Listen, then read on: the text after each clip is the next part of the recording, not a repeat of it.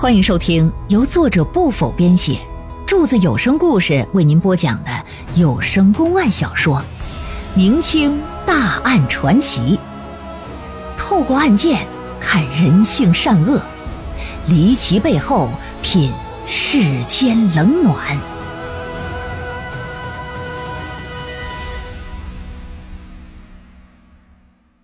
聊城左手六指案。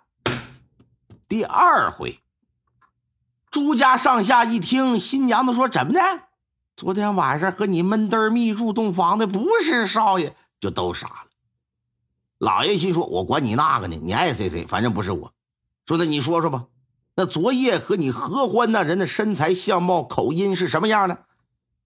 这新娘子呀，又羞又愧呀，捂着脸呢，说：“不胖不瘦，中等身材。”小眼睛，本地口音，说话多少啊，还有点口吃。这师爷就把新娘子和朱家其他人的话一一就记录在案了。知县回到县衙，跟师爷、捕头等人就商量，看看这破案，嗯，得建立个策略呀。经过一番商讨吧，所有人都觉得凶手应该呀是那个假新郎，他能在新婚之夜把新郎给杀了。必定是当天参加婚宴之人呢。于是乎呢，知县决定从你老朱家人情簿上啊开始查起。所谓人情簿，那跟现在一样，谁随礼了记个份子，就那个账本子都记录在册呀。你按理儿说，你来都来了，一定你不能空着手，你得留下姓名吧。三班六房的衙役遵照指令，按照人情簿上的人名就逐一排查。这一查呀。就查了一个来月，哎，还愣是没查出什么结果。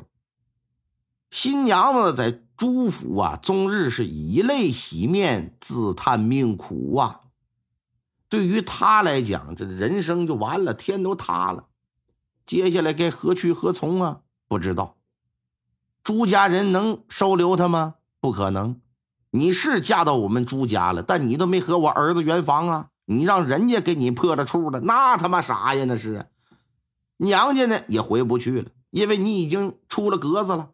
嫁出门的女儿泼出盆的水儿啊！若是留在朱家，你这只能是苟延残喘。再说人家也不能长久的收留你，就算能接纳，那你自己怎么有那个脸呢？朱家人的心情也是糟糕到了极点，特别是朱大海。儿子在新婚之夜被杀，儿媳妇被人给玷污了，简直这是奇耻大辱啊！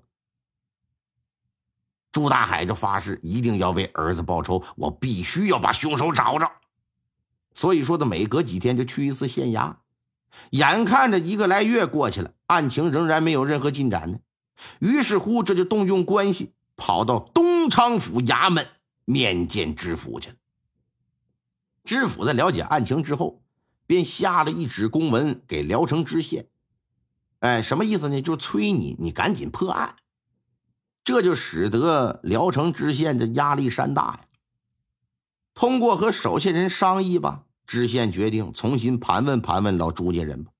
特别呀，要重点询问一下子这新娘子梁诗诗，因为只有她见过凶手的体貌特征啊。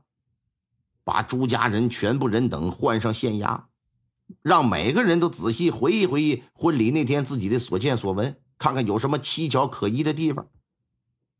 然而，将每个人上堂来，由知县亲自问话的时候，啊，这些人都没问出什么。最后一个问的是新娘子，知县就说：“说梁诗诗啊，你想想，除了那假新郎的长相之外。”他身体是否还有什么别的特征吗？比如说身上哪个部位有没有痣啊、猴子啊、红斑狼疮什么的啊，或者是身体的哪个部位有疤呀？新娘子仔细一回忆，哎呀，那天晚上她可是手脚不失闲的，上下其手的。哎，哎，对了，她左手好像多了一根手指头，确定是左手吗？多的手指头长在何处啊？就是左手长在小手指旁边。左手是个六指儿，这无疑是重大线索。知县是欣喜不已，说：“先新娘子，你先行退下吧。”又把朱大海给叫上来，说：“朱大海呀，你回忆回忆，你的亲朋好友之中，可有左手是六指的呀？”朱大海不明白知县怎么问这么个问题，沉思了好一会儿，呃，小人家中倒是有一亲戚是左手长了个六指，可是。左手的小手指旁，呃呃呃，好，好像是，这个人是谁？呃，小人远方的一个表侄，叫叫张家成。张家成不是聊城县人，在哪儿啊？在临县啊，池平县，是那儿的人。由于父母早亡啊，打小啊，这小子养成很多坏毛病。在当地镇子里啊，也是一泼皮无赖，但即便如此，却不影响他娶了个好媳妇儿。他的媳妇儿刘氏，出身是城东的一个富裕之家呀，长相挺端庄，知书达理。成亲之后呢，俩人还生了个儿子，起了个名叫张尚远呢。然而有了老婆孩子呀，也没能让这张家成变好。那是吃喝嫖赌抽，坑蒙拐骗偷，拈嘎故动坏，奸懒馋滑溜啊！这不是说五毒俱全，二十毒那都已经俱全了，啥都干。这媳妇刘氏啊，就经常跟他吵架，但也是无济于事，管不了啊。虽然朱大海看不上这个不务正业的远房亲戚，但是前日毕竟是儿子终身大事，一辈子就一回呀。另外呢，张家成。对他也一向是尊重有加，这就派人给捎了个信儿，说家里有喜事来吧。婚礼当天呢，张家成一个人来的，但至于什么时候走的，没有人注意。可是可以肯定的是什么呀？第二天发现朱世龙死的时候，张家成就已经不在朱府了。由此判断，这小子有重大作案嫌疑。知县派出衙役赶赴这个池平县缉拿张家成。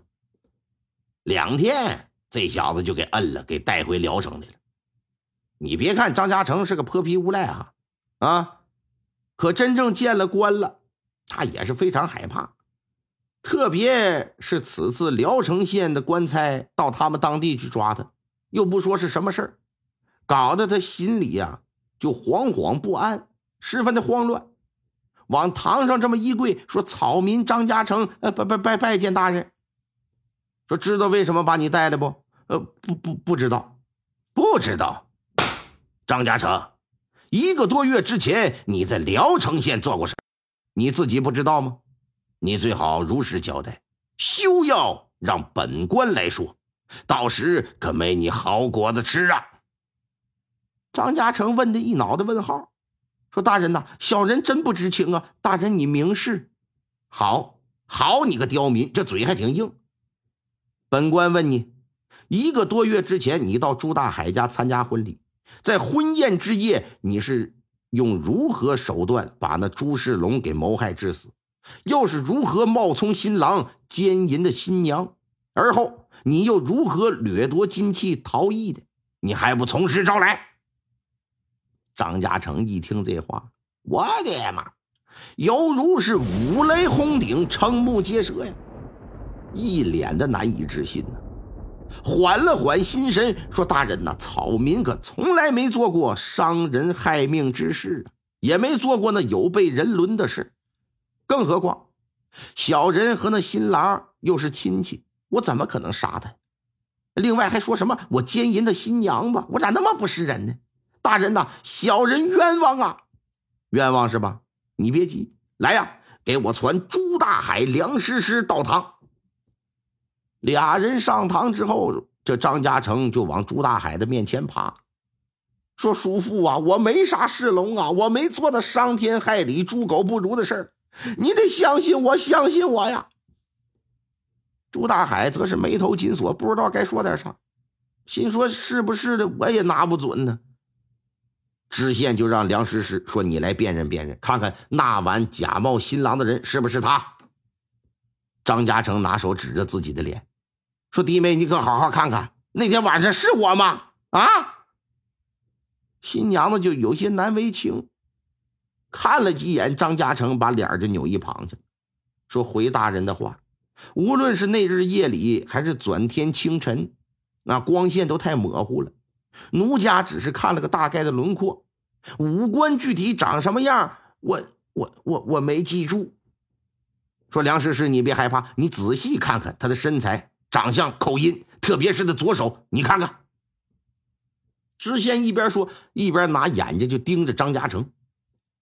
发现当知县说到“左手”这俩字的时候，张家成赶忙看看自己的左手，他一握拳头藏在了袖子里了，这明显是心虚呀。这也更加让大人确信凶手就是他。说：“张家成，把左手给我伸出来。”大人，大人，不不不，不是我，不是我呀，不是你能行？知县这么一摆手。三个衙役上来，俩人摁住他，另外一个打袖子里边把他手就给掰开了。一看，果不其然，多了那么一个手指头。你像柱子这样式的作案，那完了啊！咱左手少一个，哼，你这玩意也不好整，也是重大嫌疑，不好摆脱。知县就问说：“梁师师，本县最后问你，你说那个假冒新郎之人左手多了一根手指，是否属实？属实。”啊，多一根手指，我我看的非常清。再说，我我也能感觉到，他他摸我的时候，他他他不不一样。说好，左手六指独一无二，仅此这一点，张家成我就足以断定是你杀了朱世龙，奸淫了梁师师，依我大清律，按罪当斩。来人呐，把他给我先打入大牢，等待刑部审核完毕，秋后问斩。说罢之后，也不给他申辩的机会，衙役是拽着辫子，薅着袖子，就给拖出大堂去。张家成的案件层层上报到了刑部，刑部核实批复之后，确定秋后问斩。夏去秋来呀，距离这小子死期可就越来越近了。正所谓有道是：“一日夫妻百日恩。”百日夫妻似海深呐，这句话你好好琢磨琢磨啊，有玄妙之处。虽然张家成没入狱之前吃喝嫖赌啥都干，但妻子刘氏毕竟和他夫妻一场啊，这还是有些感情的。为了尽夫妻的情分，在他临行刑之前呢，刘氏就使了一些银子，带着十二岁的儿子来大牢里来探个监。一家三口相见之后啊。隔着牢笼啊，这张家成啊，那可是声泪俱下呀！啊，娘子啊，以往我吃喝嫖赌，不务正业，上对不起祖宗，下对不起妻儿。我不是人，我就是个混蛋呐！但是世龙的死和我可没有半点关联呐。他成亲那日，我吃完酒席就离开了，我根本没做图财害命的事儿。可是娘子，啊，你知道吗？就因为那日新娘子看到那歹人左手多了根手指，恰好我又身体符合的缺陷。这就认定我是杀人凶手，我冤呐，我冤呐！事到如今，我知道再说什么也没用了。别人信不信我无所谓了，但是我希望娘子啊，你一定得信我，我真没做过这事儿啊！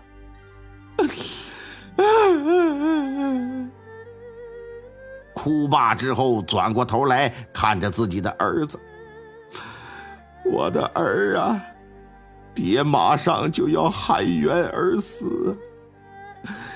爹呀，对你有两个期望，一个是希望你能孝敬你娘，她不容易呀，你可一定要对她好；另外一个就希望你能用功读书。”争取有朝一日考取功名，光宗耀祖，同时也能为为父伸冤报仇啊！儿啊，你可要记住啊，那个真凶跟爹一样，也是左手有六指之人呐。就这样，几天之后，张家成被开刀问斩，命丧黄泉。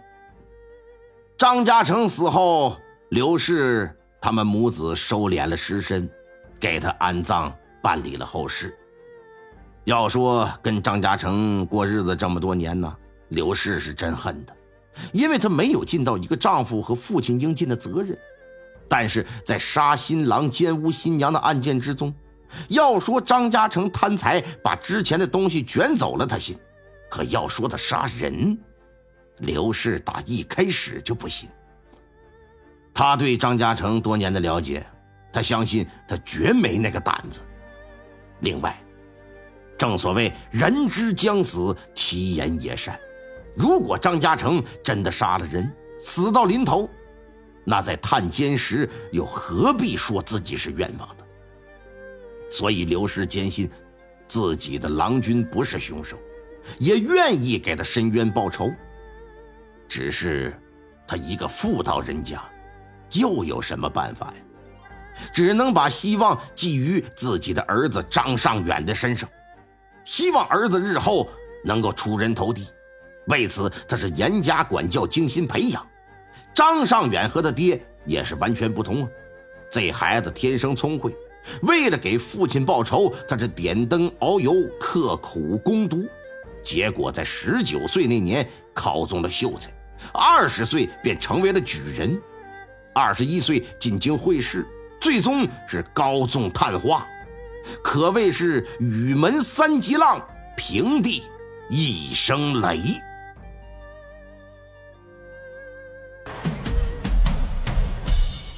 听众朋友们，本集播讲完毕，感谢您的收听。